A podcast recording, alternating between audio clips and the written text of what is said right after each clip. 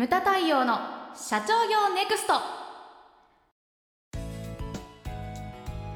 皆さんこんにちは。ムタ太陽の社長業ネクスト。番組ナビゲーターの奥脇彩です。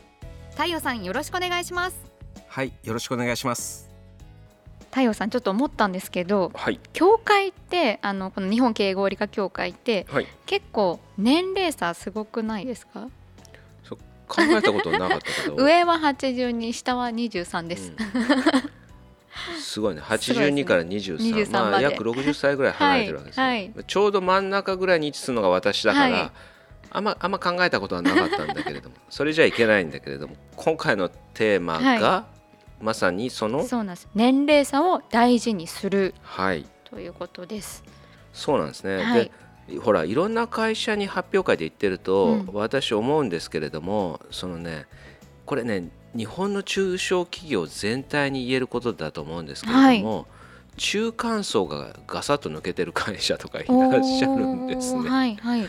それ不幸だと思うんですけど、なるほど。うん。ね、井上和弘先生もはい。後継社長塾のよく言われるのが、なんていうかな会社の平均年齢何歳やねうんうんうん。んみたいなね、30歳前半ぐらいがワイはちょうどいいと思ってるっはい。てよくおっしゃるんですけれども、でね中間層がいなくて40代50代はい、がいなくてそのなんていうか30代とかうん20代が多くて平均年齢30何歳ですっていうのはこれダメな話うん、で。うん会社っていうのはその、ね、今回のテーマは年齢差はい。があってね、前もほら私よく言ってるのがあの一人一人顔が違うように能力が違う、はい。だからバラエティがある組織の方が絶対にね成長すると思うんですよ、はい。で役割があるわけですよ年齢によってもね、うんうん。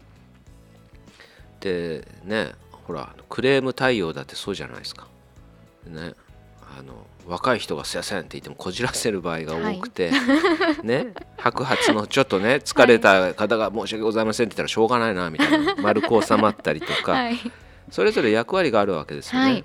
でよく言ってるのが私がねよくセミナーで言ってるのは5歳刻みで考えてくださいと、組織を。はい。で、ね、これ聞いてる方はあの自分の会社の組織というのを一回ねこうエクセルとかで表を作ると分かりやすいんですよね。今2020年じゃないですか。ええ。だから20年それから25年、うんうん30年と全社員の名前をダーッと書き出していって、はい。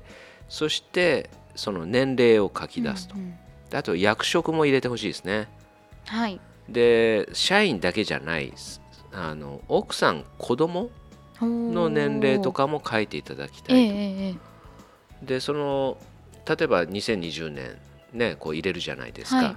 そしたら2025年5年5歳プラスしてまた書くわけですよね、うんええ何歳になってる。そしたら例えばなんなんだろうな役職も何も全く5年経って変わってない会社ってないと思うんですよ。ないね。はい。うん、誰もその時間ってね偉いとか偉くないとか金持ちとかうん。貧乏とか関係なく誰もが1年経ったら1年年取っていくわけじゃないですか、だから一ところに止まってる組織っていうのは絶対ありえないですよね、うんで5年経ったらまず何らかの動きがあるええ。はずです、新入社員が入ってきてるかもしれないし、うん。女性社員が結婚してるかもしれない、うん。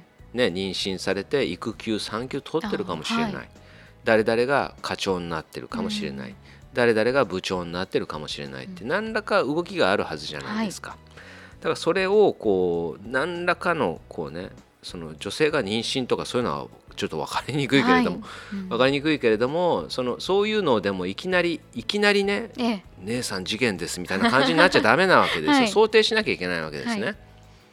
だからその5年後それから10年後の組織っていうのがどういうふうな感じになってるのかっていうのをねおぼろげながらそのええ。表を作ったりとか。で重要なのがですねそのエクセルとかで作ってみてくださいとは申し上げましたけれども、はいこれねエクセルで一回作ったら人間というのはですねあっという間に安心して忘れる生き物なんですね。はいはいこれプリントアウトして、はい表作ったらプリントアウトして手帳の中とかに入れておくんですよ。なるほどで鉛筆でもボールペンでもいいんですよ。で書き込んだりとかそういうことをやってほしいなというふうに思うんですね。うんで重要なのがだからさっき息子の年齢って言いましたけれどもまあ、うちの会社に入ってくれると。でその時にその息子と社員の年齢差ですよね。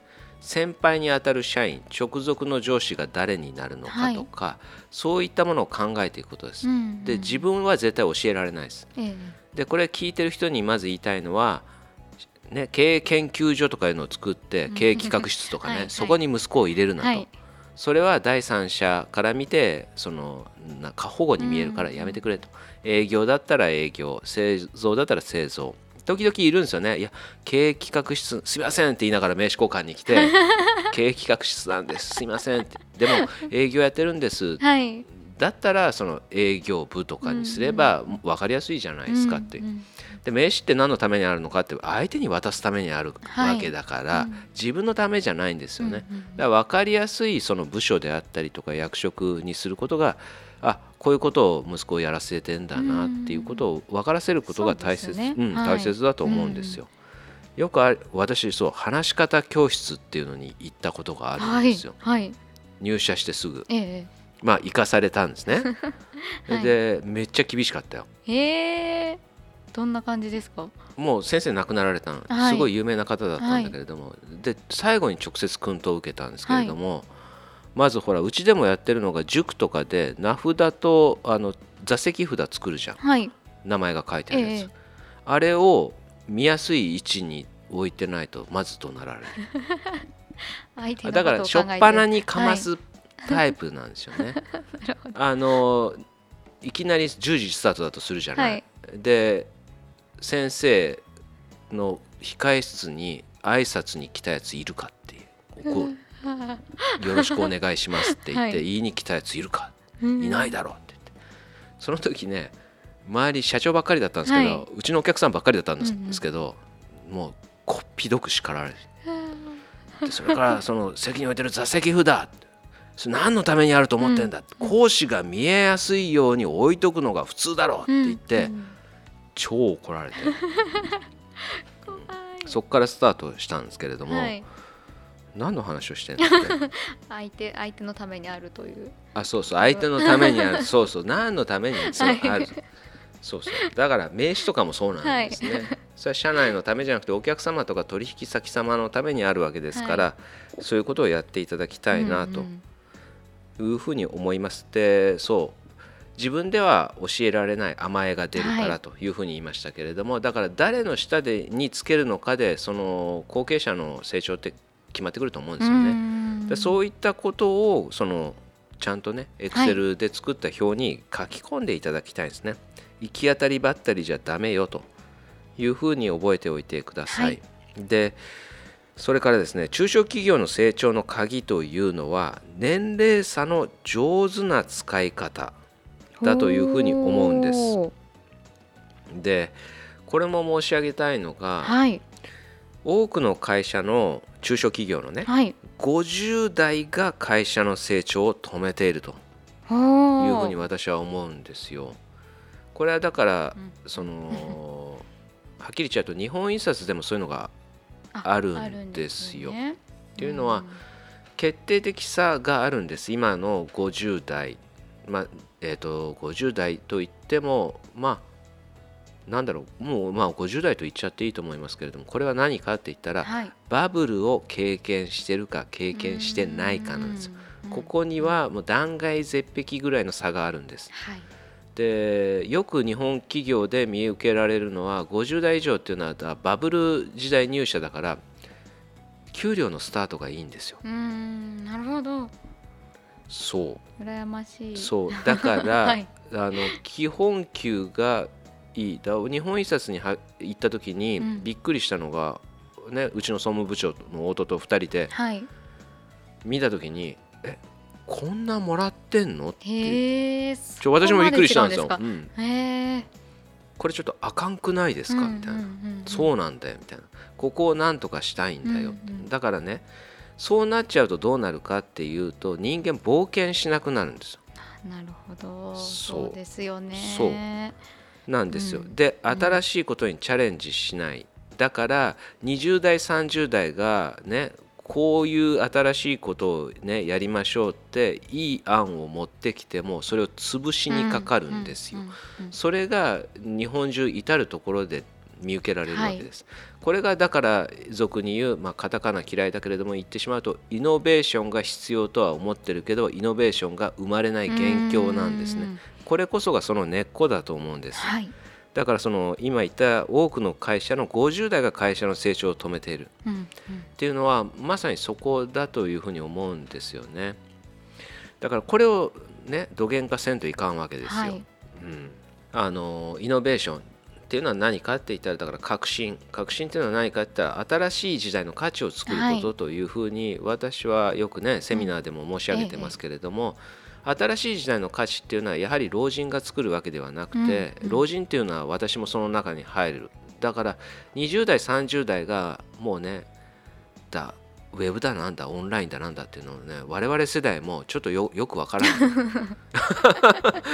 よくわからん、はい、だから20代30代の人たちがそれをねこう持ってきて、うん、そして40代50代がそれを背中を押してあげると、うん、よしこれでいこうぜっていうふうにね。それをね後押ししてあげるのが役目だと思うんですね、うん、だから年齢差を大事にするっていう今回のテーマ非常に重要なテーマだと僕は思うんですよね。はい、で長谷 D はで矢印が大切だというふうにもおっしゃってるんですよ。はい、先輩から後輩への矢印っていうのは何かって言ったら、うんうん、社風とイズム経験値を伝えることだと。うんうんうん、で後輩から先輩への矢印。ん？そうですね、ね、後輩から先輩への矢印っていうのは、はい、トレンドとか新しい視点エネルギーを伝えることだだからまあ、うん、今言ったこととそうですね、あの、はい、同じなんですね、まあ、ハセディにもたまにはね10回に1回ぐらいいいこと言うなというふうに思ったんですけれども そうハセディはさらにハセディは乗ってくるとね上から目線で書くんですね。打ち合わせシートに。両方の矢印を止めてはいけない。というふうに書いてありますね。で部署内に年齢差がない場合他部署の人も積極的に絡めさせるというふうに書いてありますけどこれも私よく言ってるのがだからプロジェクトチームを作ったりとかね。部署ごとに2人ずつピックアップをしてこれはだから年齢も性別も役職も関係ないんですよ。はい、入れてその中で若い人にね、あのプロジェクトリーダーをまとあの、ね、任命して、はい、それでだから、ね、リーダーシップが取れるのか取れないのかとかそういうのを見たりですとか。そのプロジェクトチームで何をやるかって言ったらもう新事業の目とかですよね。はい、それを最初のその案からその企画立案から形にして売り出すまで全部やってもらうと、うんうん、である程度予算をつけてどの媒体に宣伝広告するのかとか、はい、そういったことまでやってもらうと、うんうんうん、それをだから50代40代っていうのはそれをね後押しする、はい、これは実現可能だよとかね。それ難しかったらそれはちょっと無理じゃね？っていう、うん。う。ん、それはだからそれこそだからベテランの目でやらなきゃいけないことなんですよね。はい、そうですね、うんベテランとして多くのベテランがだからね足を引っ張ることしかしてないと。なるほど、うん、だから組織には若い人は若い人の役割ベテランはベテランの役割があるわけですよね、うんうんうん、こういったものをですね社内にまあそうね揃えておかないと悲劇が起こるというふうに,、うん思ってるんですよ、はい。まあねだから年齢差を大事にする、はい、まずねエクセルでね表を作って、はい、それでざっくり眺めるところからスタートしていただきたいなというのがですね、うんうん、まあ、今回のテーマでございました。はい、無駄対応の社長業ネクストは全国の中小企業の経営実務をセミナー書籍映像や音声教材コンサルティングで支援する日本経営合理化協会がお送りしました。今回の内容はいかがでしたでしょうか？番組で取り上げてほしいテーマや質問などどんなことでも番組ホームページで受け付けております。どしどしお寄せください。それではまた次回お会いしましょう。